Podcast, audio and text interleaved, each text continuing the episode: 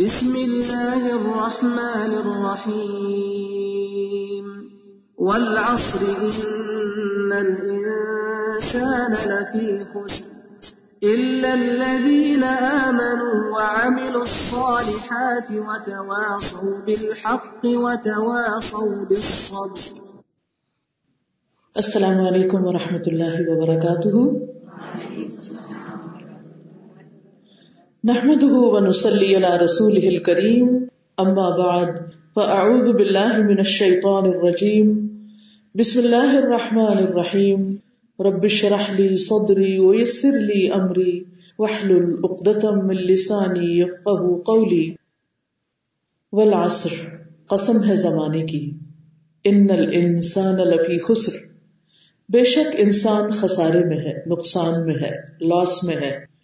الا الذین آمنوا، سوائے ان لوگوں کے جو ایمان لائے، وعملوا الصالحات، اور انہوں نے نیک عمل کیے، وتواصوا بالحق، ایک دوسرے کو حق کی تلقین کی، وتواصوا بالصبر، اور ایک دوسرے کو صبر کی تلقین کی.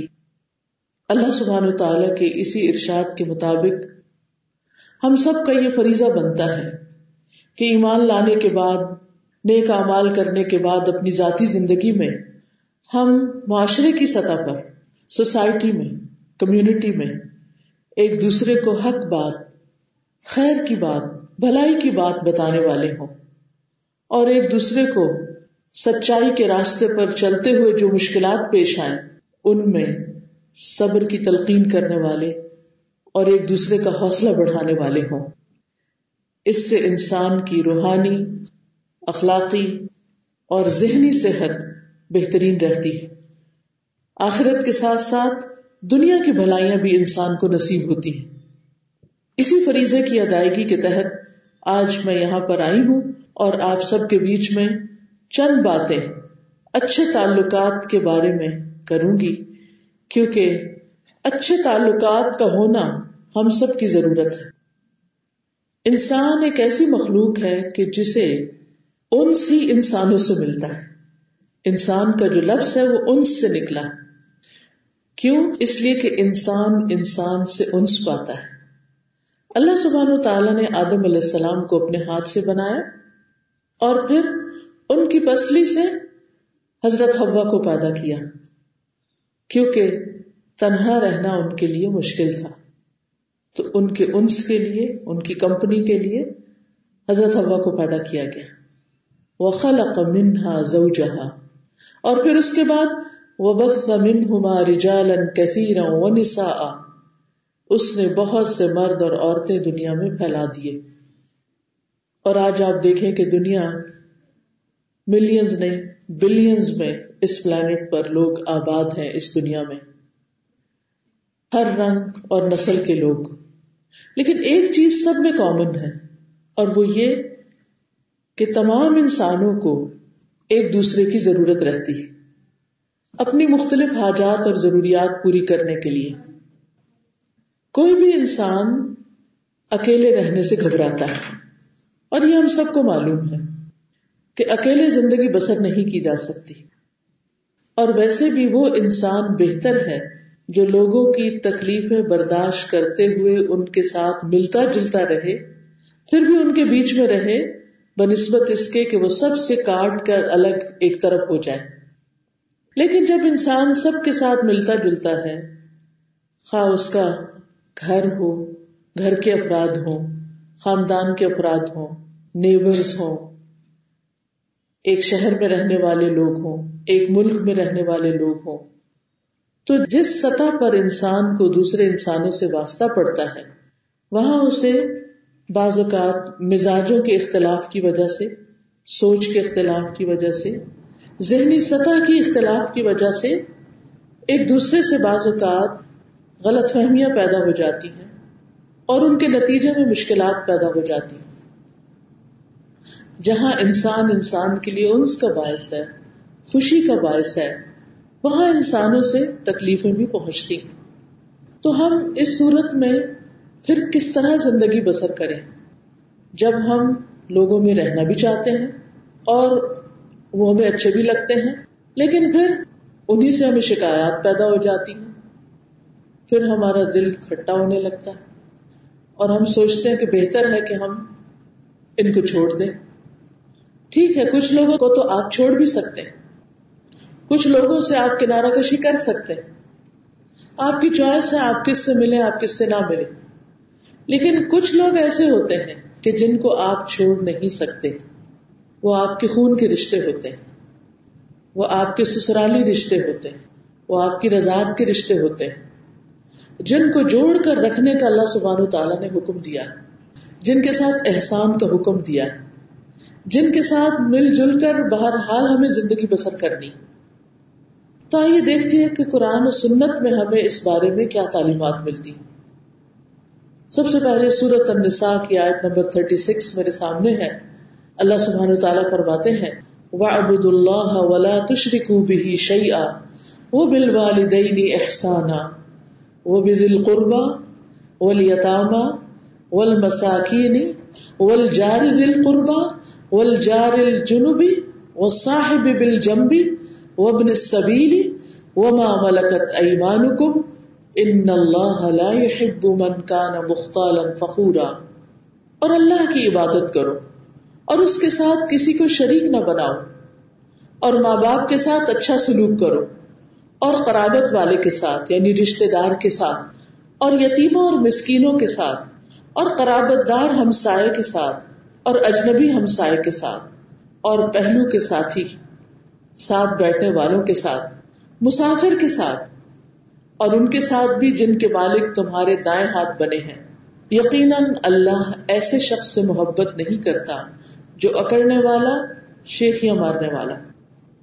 تو اس سے ہمیں پتہ چل جاتا ہے کہ اللہ تعالیٰ ہم سے کیا چاہتا ہے, کہ ہمیں کس طرح رہنا چاہیے, لوگوں کے ساتھ ہمارے تعلقات کیسے ہونے چاہیے. سورۃ البقرہ میں بھی اللہ تعالیٰ فرماتے ہیں وَإِذْ أَخَذْنَا مِيثَاقَ بَنِي إِسْرَائِيلَ, جب ہم نے بنی اسرائیل سے پکا وعدہ لیا. کس بات کا وعدہ؟ لَا تَعْبُدُونَ إِلَّا اللَّهَ, کہ اللہ کے سوا کسی کی عبادت نہیں کرو گے. وَبِالْوَالِدَيْنِ احسانا, اور والدین کے ساتھ احسان کرنا. وَذِي الْقُرْبَى, اور رشتہ داروں کے ساتھ. وَالْيَتَامَى, اور یتیموں کے ساتھ. وَالْمَسَاكِينِ, اور مسکینوں کے ساتھ. لیکن پھر کیا ہوا؟ اس کے بعد فرمایا وَأَقِيمُوا الصَّلَاةَ وَآتُوا الزَّكَاةَ, نماز ادا کرنا, زکات ادا کرنا. ثُمَّ تَوَلَّيْتُمْ اِلَّا قَلِيلًا مِّنْكُمْ, پھر تم منہ موڑ گئے سوائے چند دیکھ کے, بہت تھوڑے بچے جنہوں نے اس حکم پر عمل کیا. وَأَنْتُمْ مُعْرِضُونَ, اور تم ہو ہی منہ موڑنے والے, یعنی اللہ تعالیٰ کے احکامات سے. آج ہمارا حال بھی بنی اسرائیل جیسا ہے کہ جن کاموں کے کرنے کا اللہ تعالیٰ نے ہمیں حکم دیا ہے, سب سے پہلی چیز اللہ کی عبادت اور شرک سے پرہیز, جو ان دونوں آیتوں میں ہمیں ملتا ہے کہ پہلا حق اللہ سبحانہ وتعالیٰ کا ہے. اس کے بعد دوسرا حق وَبِالْوَالِدَيْنِ احسانا, والدین کے ساتھ احسان کرنے کا. اس کے بعد باری آتی ہے وَذِي الْقُرْبَى, رشتہ داروں کے ساتھ. پھر وَالْيَتَامَى وَالْمَسَاكِينِ, یتیموں اور مسکینوں کے ساتھ. اس کے بعد حکم ہے وَأَقِيمُوا الصَّلَاةَ وَآتُوا الزَّكَاةَ, کہ اللہ کے حقوق بھی ادا کرو, یعنی نماز بھی قائم کرو اور زکوٰۃ بھی دو. تو اس سے ہمیں یہ پتہ چلتا ہے کہ ایک طرف ہمیں حقوق اللہ ادا کرنے ہیں, نماز روزے کی پابندی کرنی ہے, شرک سے بچنا ہے, اللہ کی عبادت کا اہتمام کرنا ہے, اور دوسری طرف ہمیں رشتہ داروں کے ساتھ, قریبی تعلق داروں کے ساتھ, ہمسایوں کے ساتھ اچھا سلوک کرنا ہے. اگر ہم ایسا کریں گے تو اللہ کے محبوب بندے بن جائیں گے, اور اگر ایسا نہیں کریں گے تو اللہ تعالیٰ نے صاف فرما دیا ان اللہ لا يحب, بے شک اللہ محبت نہیں کرتا. کس سے؟ من کان مختالا, اس سے جو اکڑنے والا, اپنے آپ میں رہتا ہو. مختال کا لفظ ہے نا, یہ خیال سے ہے, جو اپنے ہی خیالوں میں گم ہو, اپنی ہی فکر ہو, اس کو اپنے ہی بارے میں سوچتا ہو اور اپنے آپ کو بڑی چیز سمجھتا ہو, دوسرے کی اس کو پرواہ نہ ہو, کسی اور کی کیئر کرنے والا نہ ہو, ان رشتوں کو پامال کرنے والا ہو. اور پھر فخورا, فخر کرنے والا بھی, اپنے منہ میاں مٹھو بننے والا, اپنی خیر خوبی بتانے والا, اپنے بارے میں بہت کچھ کہنے والا لیکن دوسروں کے بارے میں کچھ نہ سوچنے والا. تو یہ ایک جامع آیت ہے جس سے ہمیں پتہ چلتا ہے کہ ہمیں اس دنیا میں رہتے ہوئے کیا کرنا ہے اور خصوصاً انسانوں کے ساتھ اچھے تعلقات کے لیے کیا کیا کرنا ہے. اچھے تعلقات کے لیے انسان کے اندر کچھ بنیادی خوبیاں ہونا ضروری ہیں, جن میں سے سب سے پہلی خوبی جو ہمیں حدیث سے پتہ چلتی ہے وہ یہ کہ ہم دوسروں کے لیے وہ پسند کریں جو اپنے لیے کرتے ہیں. اگر آپ چاہتے ہیں کہ آپ کے تعلقات دوسروں سے اچھے ہوں, چاہے وہ والدین ہوں یا رشتہ دار ہوں, یتیم مسکین ہو, ہمسائے ہوں, کوئی بھی شخص ہو, کسی مجلس میں آپ کے ساتھ بیٹھا ہے یا کسی بس میں آپ کے ساتھ بیٹھا ہوا ہے یا کسی ورک پلیس پر آپ کے ساتھ ہے, اس کے لیے وہی پسند کرو جو اپنے لیے کرتے. یہ اتنا زبردست معیار ہے, اتنا زبردست سبق ہے کہ جو شخص اس چیز کو اپنا لے گا, جو شخص اس چیز کا خیال رکھے گا, یہ ہو ہی نہیں سکتا کہ اس کے تعلقات دوسروں کے ساتھ اچھے نہ ہوں. یہ کنجی ہے, یہ راز ہے, یہ سیکرٹ ہے کہ جس سے انسان دلوں کو جیتتا ہے, جس سے انسان خوشیاں کماتا ہے. اور وہ کیا ہے کہ دوسروں کے ساتھ وہ کرو جو تم چاہتے ہو کہ دوسرے تمہارے ساتھ کریں. مثلاً آپ کسی سے بات کر رہے ہیں, آپ کو جب آپ بات کر رہے ہیں تو دوسرے کا رویہ پسند نہیں آ رہا. اب یہاں ایک سیکھنے کی بات ہے کہ آپ تو پیار سے بات کر رہے ہیں, آرام سے بات کر رہے ہیں, لیکن دوسرا شخص جو ہے وہ آپ سے روڈلی بات کر رہا ہے یا خشک لہجے میں بات کر رہا ہے یا سختی سے بات کر رہا ہے. اب آپ دیکھیے کہ یہاں آپ کیا سیکھیں گے کہ مجھے کسی سے بھی بات کرتے ہوئے اس طرح کا لہجہ اختیار نہیں کرنا. جو لہجہ مجھے اپنے لیے پسند نہیں آیا کسی کا, جو سٹائل مجھے نہیں بھایا, میں نے ان چیزوں کو اپنے اندر سے مائنس کر دینا. اگر کسی کا چیخنا چلانا آپ کو اچھا نہیں لگ رہا, شور مچانا اچھا نہیں لگ رہا, کرٹیسائز کرنا اچھا نہیں لگ رہا, بات کاٹنا پسند نہیں آ رہا, اس سے آپ افینڈ ہو رہے ہیں, تو ان ساری چیزوں سے آپ کو خود بچنا ہے کہ آپ کسی کے لیے ایسا نہ کریں. مثلا آپ بات شروع ہی کرتے ہیں کہ دوسرا شخص بیچ میں کاٹ دیتا ہے, آپ پیار سے بات کرنے لگتے ہیں اور دوسرا شخص آپ کو وہیں سٹاپ کر دیتا ہے. ایسے میں آپ وہاں سے ایک بہت اہم سبق لیں گے کہ جب میرے ساتھ کوئی اس طرح کی بات کرے گا تو میں اس کی بات یوں نہیں کاٹوں گی. اور اس طرح انسان ہمیشہ ہیومن انٹریکشن سے بہت کچھ سیکھتا چلا جاتا ہے. اپنے رویے کی اصلاح کرنے کے لیے ضروری ہے کہ ہم دوسروں کے رویوں پر غور کریں اور ان کے اندر جو ناپسندیدہ چیزیں ہیں وہ اپنی شخصیت سے, اپنے اخلاق سے, اپنے رویے سے بالکل باہر نکال دیں, ان کو مائنس کر دیں. نبی صلی اللہ علیہ وسلم نے فرمایا, 3 قسم کے لوگ جنتی ہیں. ایک وہ شخص جو ہر قرابت دار اور ہر مسلمان کے لیے نرم دل ہو. ایسا شخص جنتی ہے جو دوسروں کے لیے نرم دل ہے, محبت کا معاملہ کرتا ہے, آرام سے بات کرتا ہے, اپنی ذات پہ سہ کر دوسروں کو کمفرٹ دیتا ہے, تابڑ توڑ جواب نہیں دیتا, اینٹ کا جواب پتھر سے نہیں دیتا بلکہ جھکاؤ اختیار کر لیتا ہے, تواضع اختیار کر لیتا ہے. اور اللہ تعالیٰ کا وعدہ ہے کہ جو اللہ کے لیے تواضع اختیار کرے گا, ہمبل ہوگا, اللہ تعالیٰ اس کا درجہ بلند کر دیں گے, اس کو بلندی عطا کریں گے, اس کو عزت بخشیں گے. تو تعلقات کی خوبی میں دوسری اہم چیز نرم مزاجی, نرمی, نرمی سے معاملہ کرنا, نرمی سے لین دین کرنا, لیتے ہوئے دیتے ہوئے, خواہ کھانا دے رہے ہوں یا کسی کی پیمنٹ کر رہے ہوں یا کسی کو کچھ بھی پکڑا رہے ہیں, تو بجائے اس کے کہ آپ اس کی طرف چیزیں پھینکیں, دیتے ہوئے آپ کے ہاتھ کا سٹائل روڈ ہو, کیونکہ باڈی لینگویج بھی ہوتی ہے نا, صرف انسان زبان سے بات نہیں کرتا, آپ کے ہاتھ بھی بولتے ہیں. اگر آپ بات کرتے ہوئے زور زور سے مکے مار رہے ہیں کہیں, یا آپ انگلیوں سے اشارے کیے چلے جا رہے ہیں, یا اپنے ہاتھ لہرا رہے ہیں, تو آپ چاہے کتنا بھی سافٹ بولیں, جو آپ کی باڈی لینگویج ہے نا وہ دوسروں کو افینڈ کرے گی. تو مومن اپنے رویے میں, اپنے لین دین میں, ہر چیز کے اندر نرمی اختیار کرتا ہے. ابن مسعود رضی اللہ عنہ سے مروی ہے کہ رسول اللہ صلی اللہ علیہ وسلم نے فرمایا, کیا میں تم لوگوں کو ایسے شخص کے متعلق نہ بتاؤں جس پر دوزخ کی آگ حرام ہے اور وہ آگ پر حرام ہے؟ ہر وہ شخص جو قریب رہنے والا, نرم اور آسان ہے. تو تیسرا اہم اصول اس حدیث سے کیا پتہ چلتا ہے کہ لوگوں کے ساتھ معاملہ کرتے ہوئے آسانیاں پیدا کریں, مشکلیں پیدا نہیں کریں. مشاکل اور مسائل کا حل ڈھونڈیں, دوسروں کو صرف بلیم نہیں کریں بلکہ فیسیلیٹیٹ کریں. اگر کوئی شخص کسی کام کو نہیں کر پا رہا تو بجائے اس کے کہ صرف ہم اس کو ملامت ہی کرتے رہیں, آگے بڑھ کر اس کا ہاتھ پکڑیں, اس کی مدد کریں, وجہ معلوم کریں کہ وہ کیوں نہیں کر پا رہا. آسان رویہ.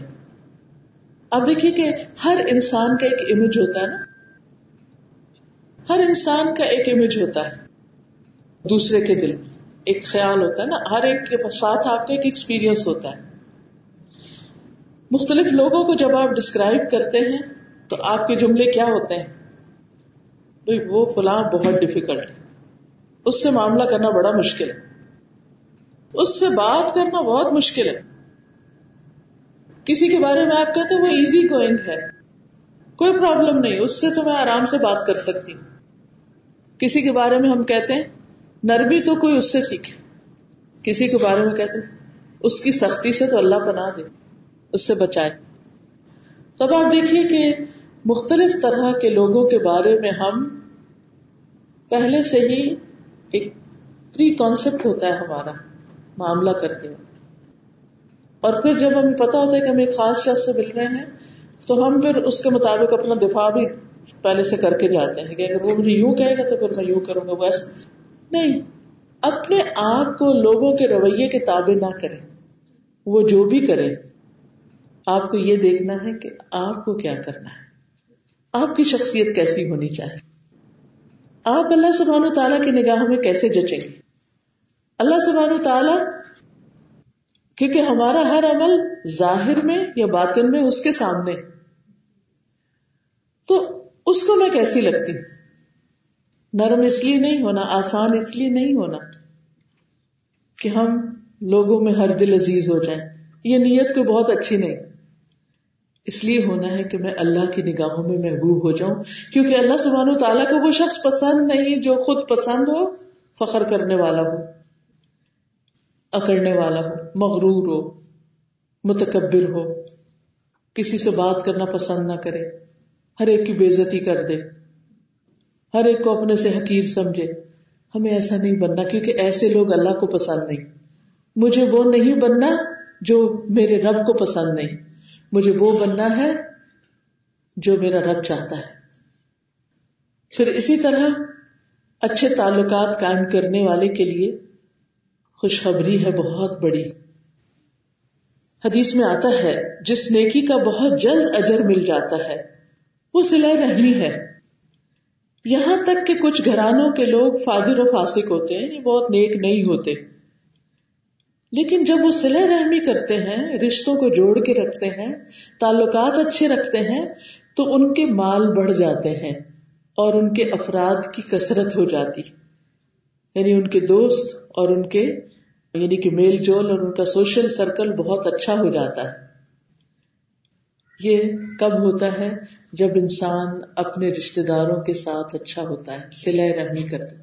اس کو عربی میں کہتے ہیں صلہ رحمی, رشتہ داروں سے اچھا سلوک کرنا.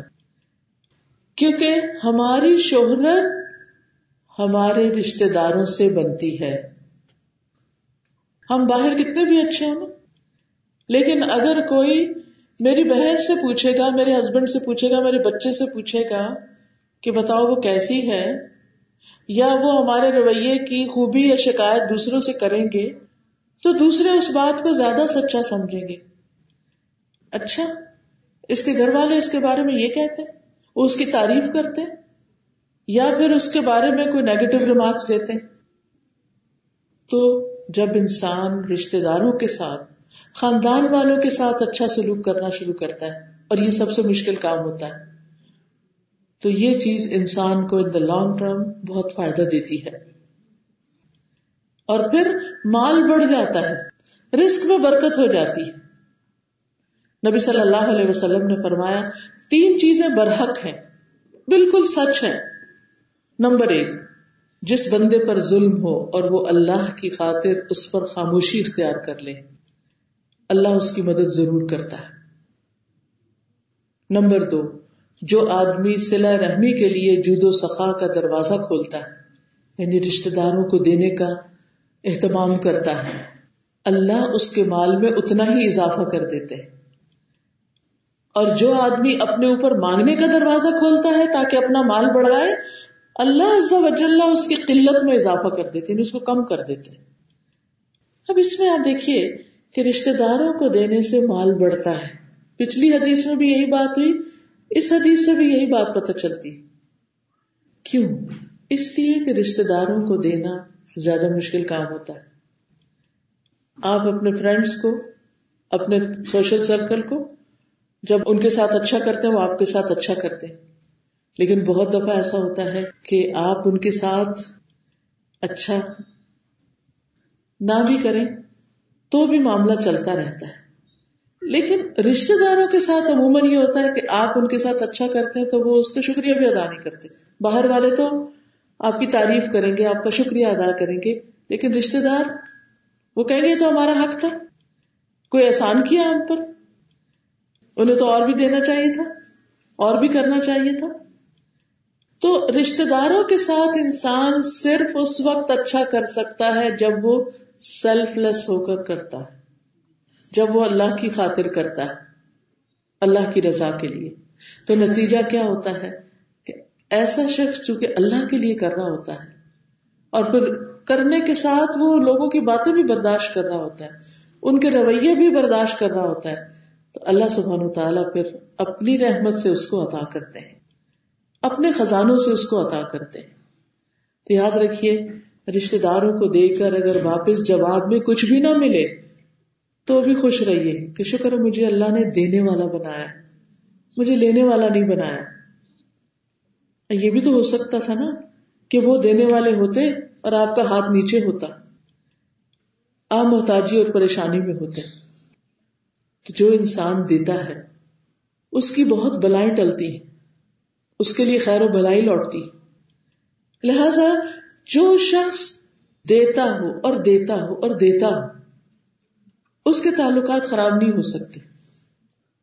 اچھا یہ دینے میں صرف مال ہی نہیں آتا, بعض اوقات کسی کو ٹائم دینا, کسی کو اچھا مشورہ دینا, کسی کے دکھ درد میں اس کے کام آنا, کسی کے کسی بھی ایسے وقت میں کام آنا کہ جب باقی لوگ اس کو چھوڑ چکے اس کی بد اخلاقی کی وجہ سے.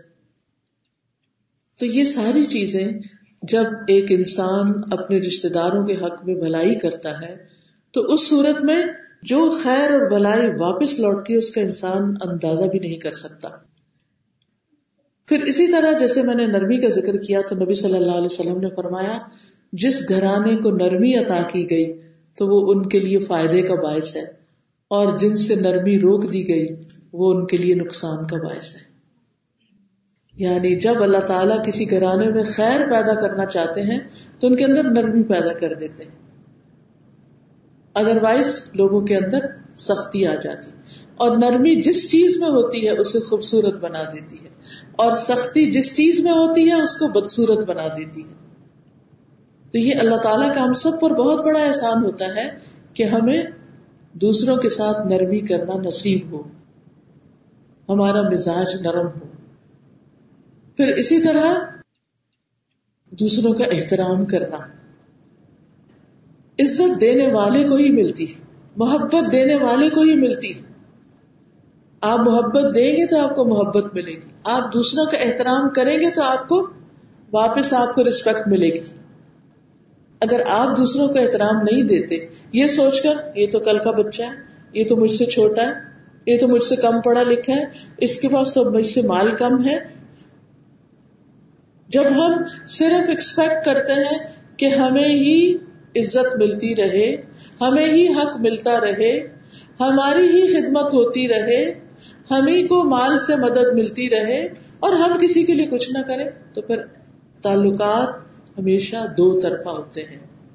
کوئی بھی ریلیشن شپ یک طرفہ یا ون سائیڈڈ نہیں ہوتا, ہارڈلی.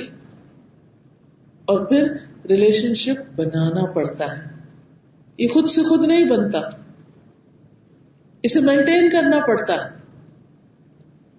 اسے نبھانا پڑتا ہے.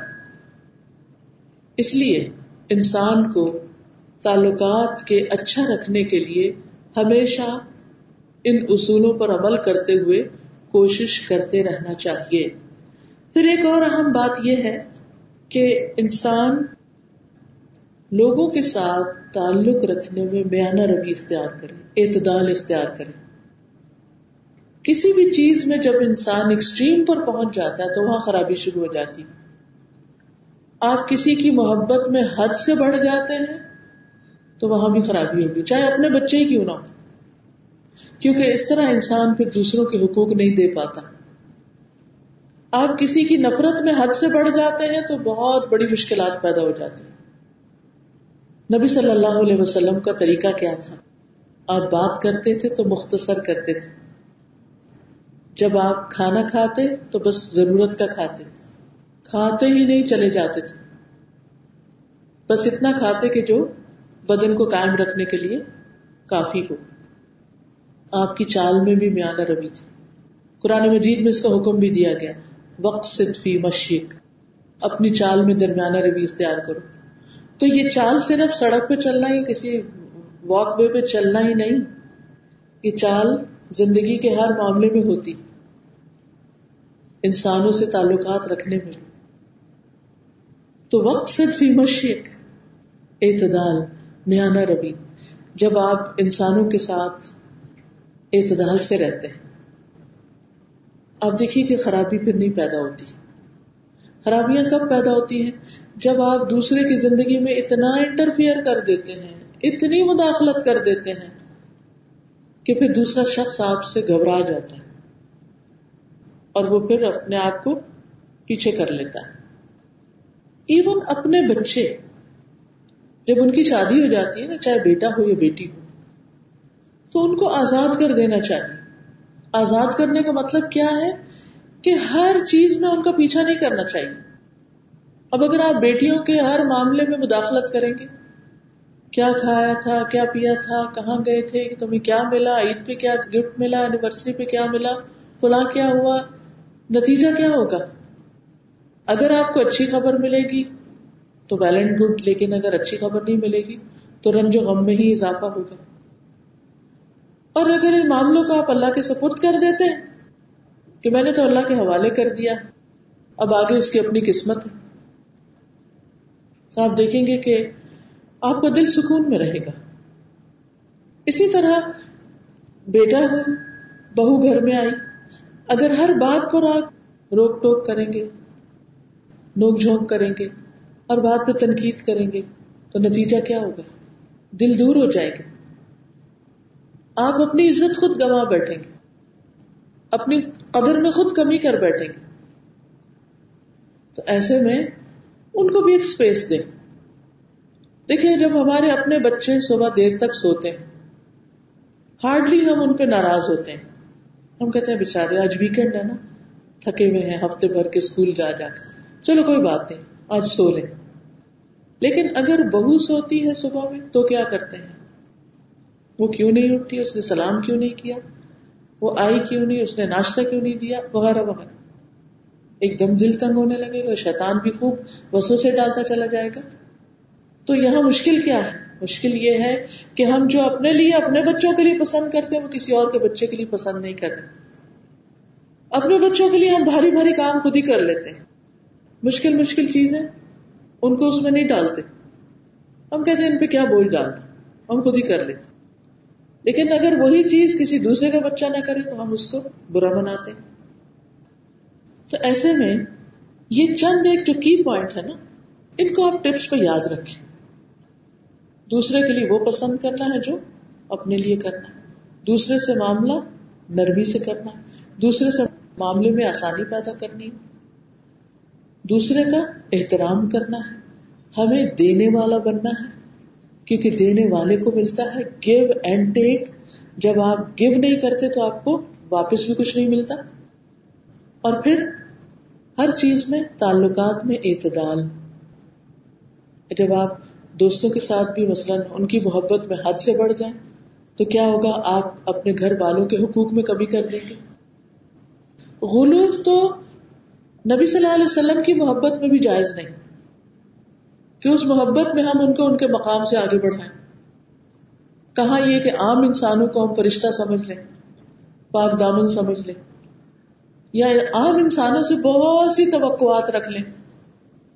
تو یاد رکھیے کہ جو چیز تعلقات کو خراب کرتی ہے ان میں سے ایک چیز غیر ضروری توقعات رکھنا. اس کا یہ مطلب نہیں کہ کسی سے کوئی توقع رکھنی ہی نہیں چاہیے, اس کے بغیر تو کام ہی نہیں چلتا. ہمیں ایک دوسرے سے ایکسپیکٹیشنز ہوتی ہیں اور ہونی چاہیے, لیکن کون سی ایکسپیکٹیشن ہونی چاہیے؟ خیر کی, کہ میں اس سے معاملہ کروں گا تو مجھے کوئی خوف نہیں, کوئی ڈر نہیں, کیونکہ مومن تو مومن کے لیے سلامتی کا باعث ہے. اب کیا ہوتا ہے کہ جب آپ دوسرے کو, آپ سے کوئی توقع ہے اور اچھی توقع ہے اور آپ اس پہ پورا نہیں اترتے. مثلاً آپ نے کسی کام کے کرنے کا وعدہ کیا اور وقت پر اس کو نہیں کیا, اس سے آپ دیکھیں کہ دوسرے شخص کے لیے کس قدر پریشانی کی بات ہوگی. اب کیا یہاں تعلقات درست رہ سکتے ہیں؟ مثلاً آپ کے شوہر آپ سے کہتے ہیں کہ میں 8 بجے گھر آ جاؤں گا. اب آپ انتظار میں ہیں, توقع رکھے ہوئے کہ 8 بجے آ جائیں گے, لیکن 8 کیا 9 بج جاتے ہیں, 10 بج جاتے ہیں اور وہ آنے کا نام نہیں لے رہے. اور آپ سارے دن کے تھکے ہوئے ہیں, انتظار میں کہ وہ آئے, کھانا لگے اور پھر اس کے بعد آپ بھی آرام کریں. جب توقع میں پورا نہیں اترے گا دوسرا شخص, تعلقات کیسے اچھے رہ سکتے ہیں؟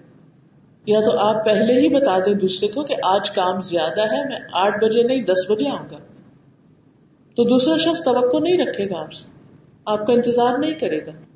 وہ اکارڈنگلی اپنے آپ کو بھی اور اپنے گھر کو بھی اور باقی چیزوں کو مینج کرے گا. ٹھیک ہے, کسی کے دیر سے آنے میں کچھ نہ کچھ تو تکلیف ہوتی ہے, لیکن انسان اس کو برا نہیں مناتا دوسرے کی مجبوری سمجھ کر. اسی طرح عام دوسرے انسانوں کے ساتھ بھی جب ہم دوسروں سے توقع رکھتے ہیں یا دوسرے ہم سے کوئی توقع رکھتے ہیں اور ہم اس کو پورا نہیں کرتے تو پھر دوسرے ڈس اپوائنٹ ہوتے ہیں. اب دیکھیے کہ شادی سے پہلے جو لوگ ہمیں بڑے اچھے لگتے ہیں, شادی کے بعد ان سے دل دور کیوں ہونے لگتے ہیں؟ چاہے شوہر ہو, ساس سسر ہو, بہو ہو, باقی رشتے دار ہو. ایسا کیوں ہوتا ہے؟ اس میں کبھی آپ نے سوچا کہ بنیادی وجہ کیا ہے؟ خرابی کی جڑ کیا ہے کہ جو انہوں نے آپ سے توقعات رکھی تھی آپ نے وہ پوری نہیں کی؟ مثلاً ایک لڑکی جب شادی کرتی ہے تو اس کو توقع ہوتی ہے کہ شوہر اس کا بوجھ اٹھائے گا, اس کو نان نفقہ دے گا, اس کو جیب خرچ دے گا, اس کی ضروریات پوری کرے گا. اور وہ دیکھتی ہے کہ شوہر اچھا کماتا بھی ہے, اچھی جاب پر بھی ہے, لیکن جب وہ شادی ہو کر جاتی ہے اور شوہر اپنے بنیادی فرائض بھی پورے نہیں کرتا تو پھر آپ دیکھیے کہ اس لڑکی کا دل کیسے ٹوٹتا ہے.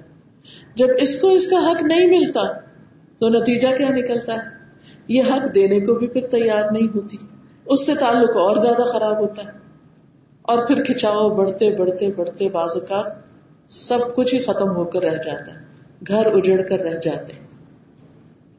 تو اچھے تعلقات کے لیے ضروری ہے کہ دوسروں کی توقعات پہ پورا اترا جائے. 100% نہ صحیح, لیکن اپنی حیثیت اور اپنی طاقت اور ہمت کے مطابق جتنا آپ کر سکتے ہیں. مثلاً آپ اپنے گارڈن میں کوئی فروٹ ٹری لگاتے ہیں, آپ کو یہ توقع ہوتی ہے کہ 3 سال بعد 4 سال بعد یہ درخت پھل دے گا. پھر کیا ہوتا ہے؟ 4 سال بعد وہ پھل دینے لگتا ہے, اور جب آپ اس پر کچے پکے بھی پھل لگے دیکھتے ہیں تو آپ کا دل کتنا خوش ہو جاتا ہے. کیوں خوش ہوا آپ کا دل؟ کیونکہ وہ درخت آپ کی توقع پر پورا اترا. چاہے وہ 100% اس کے پھل پکے ہوئے اچھے قسم کے نہیں بھی تھے، لیکن جس قسم کا آپ نے لگایا اس کے مطابق، یہ تو آپ کا قصور ہے نا، آپ نے کون سی کوالٹی لگائی. دھوکہ کا ہے تو اور بات ہے، لیکن بعض اوقات ہوتا ہے نا کہ قیمتی چیزیں بھی ہوتی ہیں، سستی بھی ہوتی ہیں اور گھٹیا قسم کی بھی ہوتی. اگر ہماری چوائس ہی گھٹیا ہو تو پھر بعد میں تو شکوہ شکایت کس چیز کی. لیکن اگر آپ نے اچھی کوالٹی کا درخت لگایا اور پھر وہ وقت پر پھول پھل لے آیا تو آپ کا دل باغ باغ ہو جاتا ہے. اسی طرح آپ شادی کے بعد اپنی بہو سے جیسے کچھ توقعات رکھتے ہیں کہ پڑھی لکھی لڑکی ہے، دین جانتی ہے، تو آپ کو اس سے خاص قسم کی ایکسپیکٹیشن ہو جاتی. پھر اگر وہ اس ایکسپیکٹیشن پر پورا اترتی ہے تو اس کی قدر اور محبت دلوں میں بڑھتی چلی جاتی، اور اگر وہ پورا نہیں اترتی تو اس کا لیول پھر کم ہونا شروع ہو جاتا ہے. اسی طرح جب آپ کسی کے گھر جاتے ہیں تو آپ کو کچھ توقعات ہوتی ہیں، اگر وہ اس پر پورا نہیں اترتا وہ شخص تو آپ کو فرسٹریشن ہوتی. آپ کو اپنے بچوں سے فرسٹریشن کب ہوتی ہے؟ سوچئے ذرا، جب وہ آپ کی توقع پر پورا نہیں اترتے. آپ سمجھتے ہیں کہ یہ بچہ اتنا انٹیلیجنٹ ہے کہ یہ اور یہ چیز پڑھ سکتا ہے، اور پھر وہ پڑھ کے نہیں دیتا، کام نہیں کر کے دیتا جو آپ اس کو کہتے ہیں، تو اس سے کیا ہوتا ہے؟ آپ پریشان ہوتے ہیں، آپ ٹینشن کا شکار ہوتے ہیں، آپ غصے میں آتے ہیں، آپ ڈانٹ ڈپٹ شروع کر دیتے ہیں، اور بعض پیرنٹس تو مارنا بھی شروع کر دیتے ہیں. کیوں؟ اس لیے کہ وہ توقع پر پورا نہیں اترا. آپ جو اس سے ایکسپیکٹ کرتے تھے اس نے وہ نہیں کیا. آپ کسی جگہ پر کچھ خریدنے کے لیے جاتے ہیں، آپ ایک دفعہ کچھ خرید کے لائیں گے جو اس پر لکھا ہے کہ اس چیز میں یہ اور یہ فائدہ ہے، جب آپ آ کے دیکھیں گے تو وہ چیز ویسی نہیں نکلے گی، تو نیکسٹ ٹائم کیا کریں گے؟ آپ وہاں جائیں گے؟ نہیں. تو آپ دیکھیے کہ اللہ نے اس کائنات کو اس طرح بنایا ہے کہ اس میں جتنی بھی چیزیں کام کر رہی ہیں نا، مثلا سورج سے کیا توقع ہوتی ہے کہ جب وہ نکلے گا تو کیا دے گا؟ روشنی دے گا. بادلوں سے کیا توقع ہوتی ہے کہ جب آئیں گے تو کیا ہوگا؟ بارش برسے گی. اسی طرح گرمی سے، سردی سے، باقی چیزوں سے بھی. مثلا کوئی پھل آپ کھاتے ہیں، آپ کو کیا توقع ہوتی ہے کہ اس کے کھانے کے بعد کیا ہوگا؟ کھانا کیوں کھاتے؟ کیونکہ آپ کو اس سے یہ توقع ہے کہ آپ کھائیں گے تو آپ کا پیٹ بھرے گا، آپ کی بھوک ختم ہو جائے گی. تو نتیجہ کیا ہوتا ہے کہ آپ پھر مشقت کر کے بھی آپ کھانا پکاتے ہیں، خوشی خوشی پکاتے ہیں، کیونکہ آپ کو پتا ہے کہ یہ کھا کر ہی پیٹ بھرے گا. پھر اس کام میں آپ مشقت بھی کر لیتے، محنت بھی کر لیتے. اسی طرح باقی چیز. تو مختلف چیزوں پر آپ غور کیجئے. تو اچھے انسان وہی ہیں دنیا میں جو دوسروں کی توقعات پر پورا اترنے کی کوشش کرتے ہیں، لیکن جو لوگ دوسروں کے حقوق ادا نہیں کرتے، جس چیز کو اللہ نے جوڑنے کا حکم دیا ہے اس کو کاٹ دیتے، یعنی تعلق داریوں کو لحاظ نہیں رکھتے، پھر وہ اللہ کی نگاہ میں بھی بڑے بدترین ہوتے ہیں. تعلقات تو خراب ہوتے ہی ہیں، لیکن اللہ کے ہاں بھی ان کا کوئی مقام نہیں ہوتا. حدیث میں آتا ہے، مسند احمد کی روایت ہے، رسول اللہ صلی اللہ علیہ وسلم فرماتے ہیں کہ اللہ کے بہترین بندے وہ ہوتے ہیں جنہیں دیکھ کر اللہ یاد آ جائے، اور بدترین بندے اللہ کے وہ ہوتے ہیں جو چغل خوری کرتے، دوستوں کے درمیان تفریق ڈالتے، باغی، بیزار اور سرکش، جس کے اوپر مختال فخورہ کہا گیا، سرکش. تو اب آپ دیکھیے بہترین بندے کون ہوئے؟ جن سے خیر کی توقع ہے، جنہیں دیکھتے اللہ یاد آ جائے کہ یہ اللہ سے ڈرنے والے لوگ ہیں، ان سے ہمیں کوئی خوف خطرہ نہیں، ہم ان سے اگر کوئی اپنا راز شیئر کریں گے وہ کسی کو نہیں بتائیں گے، اگر ہم ان کو کچھ قرض دیں گے تو یہ واپس لوٹائیں گے. اور بدترین کون ہے کہ ان کے پاس بیٹھے تو انہوں نے تو کسی نہ کسی کی چغلی برائی کرنی ہی ہے، پہلے سے پتا ہوتا ہے، اور پھر لڑائی کرانے والے، تعلقات خراب کرانے والے، باہم محبت کرنے والوں میں جدائی ڈالنے والے. اور وہ کیسے ہوتی ہے جدائی؟ اس کی بات ادھر لگائی بجائی، جس کو ادھر کی ادھر، ادھر کی ادھر. تو ان چیزوں سے بچنے کی ضرورت. اور پھر باغی، بیزار، جو کہتے ہیں نا مردم بیزار، انسان بیزار، ہر ایک سے بیزار، ہر ایک میں کوئی نہ کوئی نقص نکال لیں گے، ہر ایک کو کریٹیسائز کریں گے، ہر ایک کے اندر کوئی نہ کوئی عیب ان کو ضرور نظر آ جائے گا. ایسے لوگ اللہ کو بھی پسند نہیں اور ایسے لوگ بندوں کو بھی پسند نہیں آتے. دیکھیے آپ ان لوگوں کے پاس جانے سے گھبراتے ہیں نا کہ جو آپ کا اوپر سے نیچے تک جائزہ لیتے ہیں اور پھر کہیں نہ کہیں سے کوئی بات نکال کر آپ کو سنا ہی دیتے ہیں. آج آپ نے پہنا ٹھیک نہیں, آج آپ نے پکایا ٹھیک نہیں, آج آپ نے کھایا ٹھیک نہیں. کوئی دن ہو تو صحیح کہ جس میں انسان کہے کہ آج میں نے کچھ ٹھیک کیا. اور اگر ایسے لوگ گھر کے اندر ہی رہتے ہیں تو آپ خود سوچیے زندگی کتنی اجیرن ہو جائے. یہ یعنی جی صبر کا سخت امتحان, سخت آزمائش ہے. لیکن بعض اوقات ایسے لوگ ریئلائز ہی نہیں کرتے کہ وہ کر کیا رہے. وہ سمجھتے ہم حق پر ہیں اور ہمیں اجازت ہے ہم جو چاہیں کریں. تو یاد رکھیے کہ تعلقات دو طرفہ ہوتے ہیں اور ہر انسان کے ذمے دوسرے انسان کے حقوق ہیں, چاہے کوئی رشتے دار ہے یا نہیں, چاہے مسلم ہے نان مسلم, کوئی بھی انسان. ہر انسان کا آپ پر کچھ حق ہے اور آپ کا اس پر کچھ حق ہے, اور دونوں اپنا اپنا فرض پورا کریں گے, دوسرے کو حق دیں گے تو ہی تعلقات خوشگوار ہوں گے. اب سوال یہ پیدا ہوتا ہے کہ لوگ عام طور پر ہمارا حق نہیں دیتے تو پھر ہم کیا کریں؟ ایسی صورت میں ہم حق دینے والے بنے اور اپنا حق اللہ سے مانگیں. ہم حق دینے والے ہوں اور دوسرے اللہ سے مدد مانگیں. اب آپ دیکھیے کہ تعلقات میں سب سے زیادہ کون مستحق ہے کہ جس کے ساتھ ہم احسن سلوک کریں؟ وہ ہے ہمارے والدین, پیرنٹس. قرآن مجید میں اللہ تعالیٰ فرماتے ہیں وَبِالْوَالِدَيْنِ إِحْسَانًا, سورۃ البقرہ میں, سورۃ الاسراء میں, سورۃ النساء میں بار بار یہ حکم دیا گیا. کیا؟ وَبِالْوَالِدَيْنِ إِحْسَانًا, کہ والدین کے ساتھ احسان کرو. کس طرح؟ نمبر 1, ان کا ادب اور احترام, ادب, رسپیکٹ. والدین کے لیے اللہ تعالیٰ فرماتے ہیں اگر ان میں سے کوئی ایک یا دونوں تمہارے سامنے بڑھاپے کی عمر کو پہنچ جائے تو انہیں اف تک نہ کہو, کیونکہ بڑھاپے میں انسان کمزور ہو جاتا ہے, اسے اپنے زبان پہ بھی بعض اوقات کنٹرول نہیں ہوتا, اپنے ایکشنز پر بھی نہیں ہوتا, دماغ کام نہیں کرتا, ایک ہی بات بار بار دہرائے چلے جاتا ہے, دوسرے اریٹیٹ ہوتے ہیں, بچے اس سے اوفینڈ ہوتے ہیں. تو اللہ تعالیٰ نے کیا سمجھایا آپ کو کہ دیکھو بڑھاپے میں ماں باپ کو اف نہیں کہنا, نہ انہیں جھڑکنا, ڈانٹنا بھی نہیں, دوا نہیں کھا رہے, وقت پر کھانا نہیں کھا رہے, بات نہیں سن رہے آپ کی, آپ نے ڈانٹ کے بات نہیں کرنی. ان سے بات کرو تو ادب سے کرو, قل لهما قولا کریما, عزت سے بات کرو. پھر والدین کے ساتھ معروف طریقے سے رہنا, خواہ وہ مسلمان نہ بھی ہوں. اس سلسلے میں کیا آتا ہے؟ اس سلسلے میں قرآن مجید میں آتا ہے اگر تجھ پہ وہ یہ دباؤ ڈالے کہ تو میرے ساتھ کسی چیز کو شریک بنائے جس کا تجھے علم نہیں تو ان کی بات نہیں ماننا. وہ صاحب وما فی الدنیا معروفہ, ان کے ساتھ اچھے طریقے سے زندگی بسر کرنی. اگر وہ نان مسلم بھی ہیں تب بھی ان کا خیال رکھنا, عزت احترام سے ہی بات کرنی کیونکہ وہ ماں باپ ہیں. ان کے سامنے ادب احترام سے بات, کندھے جھکا کے رکھنا. کندھے جھکا کے رکھنے کا مطلب کیا ہے؟ ہمبل ہونا, اوبیڈینٹ ہونا, ان کی بات سننا, کی بات پہ توجہ کرنا, اکڑ کے نہیں, ڈانٹ کے نہیں.